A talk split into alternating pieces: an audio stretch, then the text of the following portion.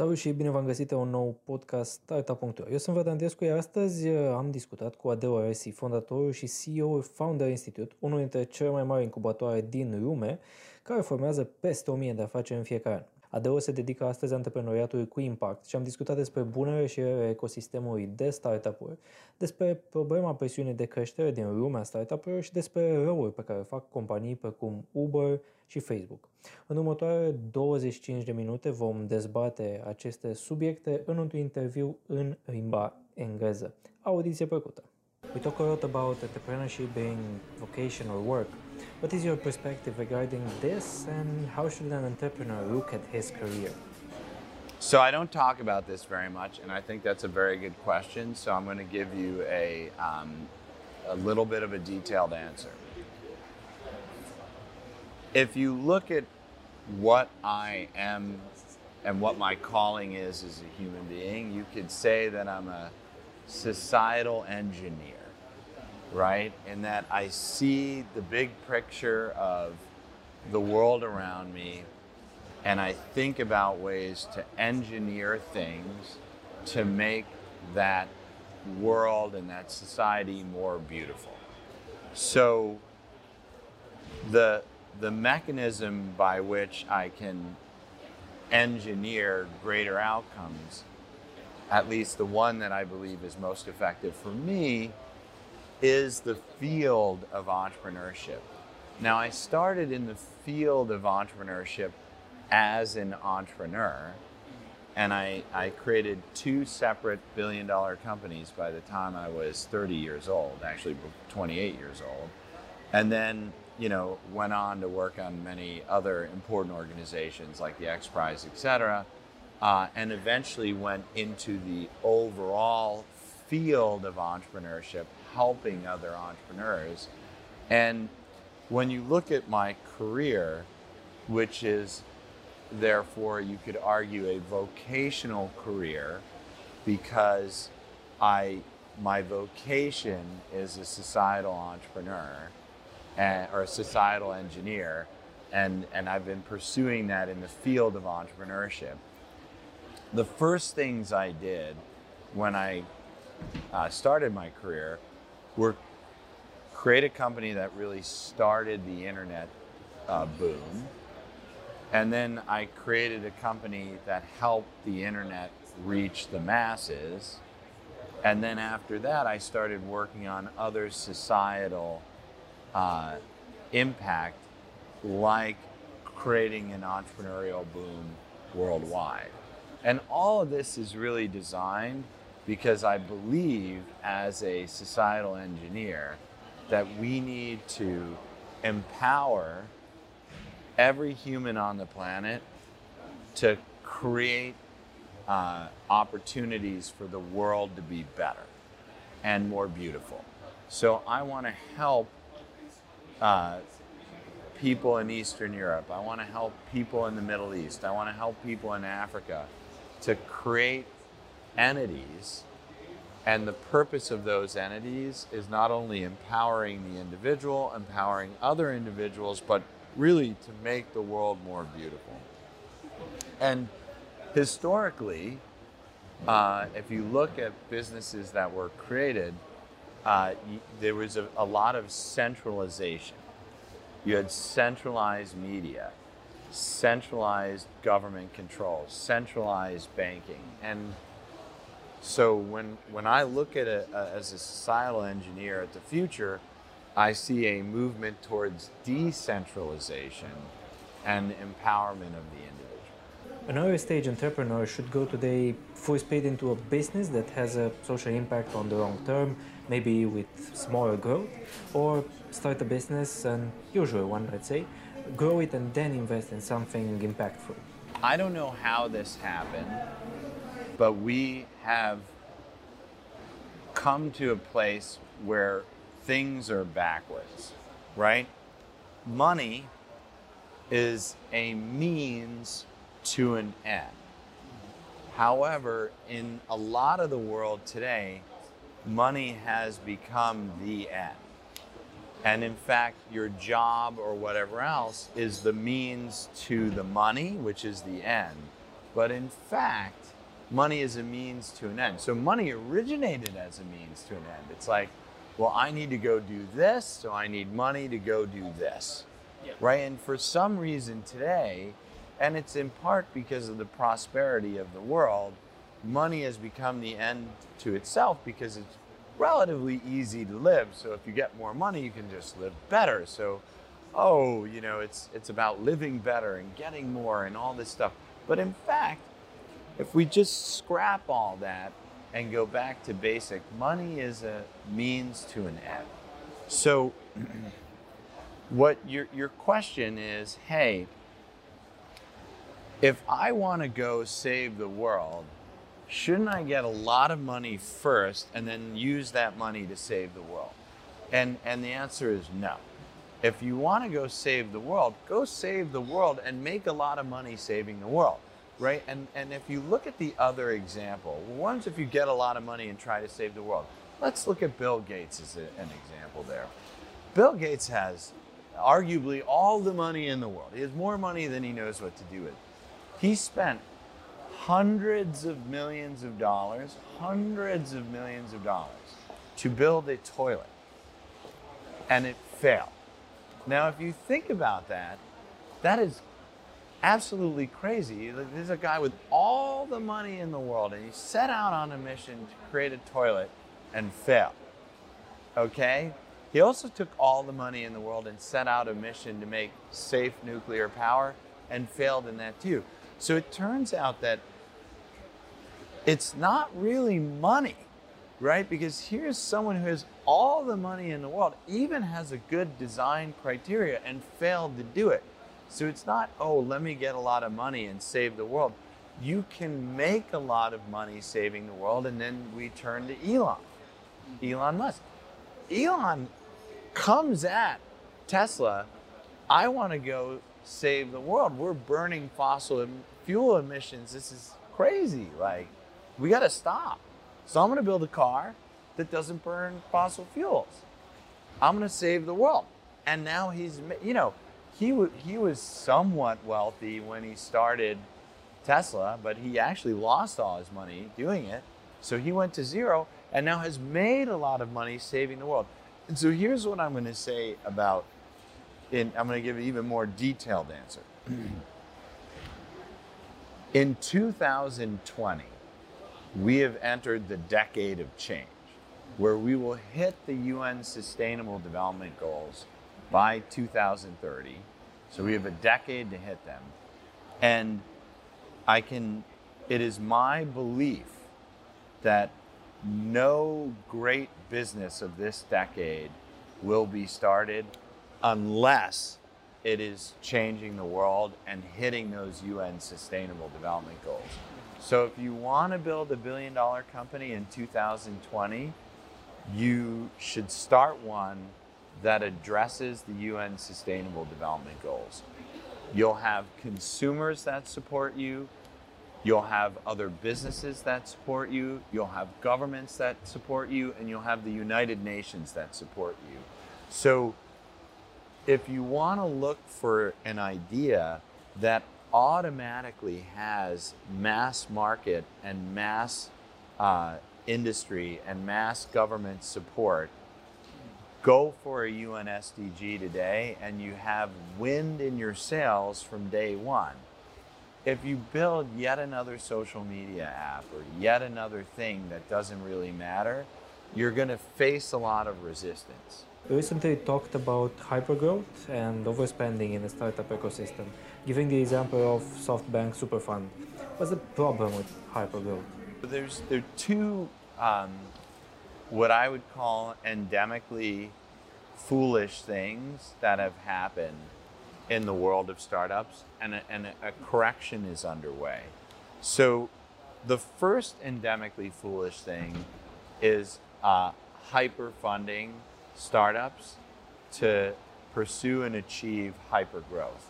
Now, this has massive unintended consequences that have really damaged society. So we can, if you look at the hyper funding, I'll give two examples. of hyperfunding with unintended consequences. So, uh, easy ones are Uber and WeWork. The hyperfunding of Uber, Lyft, and others so that they could achieve hyper growth has really created um, untenable kind of labor market where you've got these drivers that you know buy these expensive cars start to make money driving. Meanwhile uber and lyft are reducing rates. So now you're you're creating this situation of indentured servitude where drivers who buy an expensive car become these drivers have to maintain the cars with decreasing living wages are starting now working just to keep the car and not making a lot of money. Besides that having to hold two three and four jobs just to make ends meet. And what once was a pretty good job is now very quickly becoming a pretty bad job and putting a lot of people uh, at risk putting pressure on social services et cetera. And this is an unintended consequence of hyper growth and that you know it's nobody's fault. It's just if, if things grew fast but not hyper fast some of these problems would be fixed. Because it's like hey instead of a race to a bottom on on what we pay drivers let's think of a more sustainable model to grow that where our drivers our customers and the company can all win. Instead, it's like grow, grow, grow, grow, grow. Ah, well, the drivers suffer. Well, the customers suffer. Well, you know, and as a result, you now have massive, unprofitable behemoths like WeWork and Uber that are actually doing societal harm. Like they've changed society in good ways, but I would say they're it's a they're net negative. They're unprofitable, and they've created a problem with their hundreds of thousands of drivers worldwide. But we saw we saw And this- and by the way, WeWork is the same, yeah right? If you real estate prices now are going up, right, across the board, which you know disrupts the real estate market in an unhealthy way. Conversely, they're pushing people to work less and less in the office, which decreases the overall value of real estate, but they're buying up real estate increase. So now you have this out of balanced market where less people need real estate, yet the prices are going up. And that's going to create, we're at the tipping point of a possible um, real hard reset in the global real estate market. And, you know, WeWork is not solely responsible, but is a big part of that, um, that destabilization. A lot of companies describe themselves as platforms. Uber, Facebook, they say they are just a platform for drivers or expression. But what is their responsibility as a platform for the people who are using uh, their services?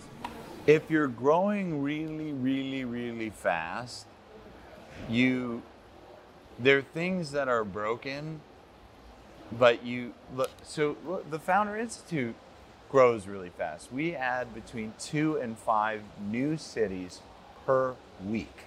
Okay, we launch two to five new cities per week, and when that's it's borderline we're not hyper growth but that's super fast growth. Now we like all fast growing businesses you have problems right? And if you're growing really really if you're at hyper growth you glaze over the problems for growth and growth alone and so, to some extent, when you have investors that encourage hypergrowth, you have founders that buy into the hypergrowth model, you have uh, public markets that demand hypergrowth. The, the companies are being forced to glaze over societal problems that they're creating. I mean, Apple, Amazon. I mean, I bought a $50 cable to charge my watch from Apple. And I don't think that that cable must have cost more than a dollar. Hmm. So there's some sort of markup in retail and distribution, but you know, that's a 50x or more markup over the raw cost. And that's just insane. And you got you you're wondering like who is this actually good for? Hmm. Meanwhile, Apple's sitting on hundreds of billions of dollars, or you know, tons of cash, and that's not being used to help humanity at all. So, so something has got to change where people can and companies can start to focus on, you know, fixing the pro. And and the reality is, when you look at where that cable was made you know, there's suicides and other, it's arguably in some cases even slave labor. So there, there are real problems that companies are glazing over in their quest to be bigger, grow faster, et cetera, that are really not beneficial to the long-term view of society. And I would say that you asked the question like, who's essentially whose fault is it? And I'm going to give you um, it's everybody's fault. It's the founder's fault. If it's not this, the founder running the company, it's the CEO's fault. It's the investor's fault. It's the public market's fault. It's government regulators' fault. It's everybody's fault. But to some extent, it's not, you're not going to fix Apple. That company is broken at the core. You're not going to fix Amazon, you're not going to fix Facebook. What we need to do now is build better models, right? And so the SoftBank fund of hyper funding companies to get the hyper growth to da thank God it broke. It, it shouldn't work. It's bad it's it, it's proven to have unintended negative consequences that outweigh the positive consequences. So it doesn't surprise me that the model broke. And it doesn't surprise me that it's coming out that the model was run by bad people. Bad model run by bad people. What we need to do now is start building good models run by good people, right?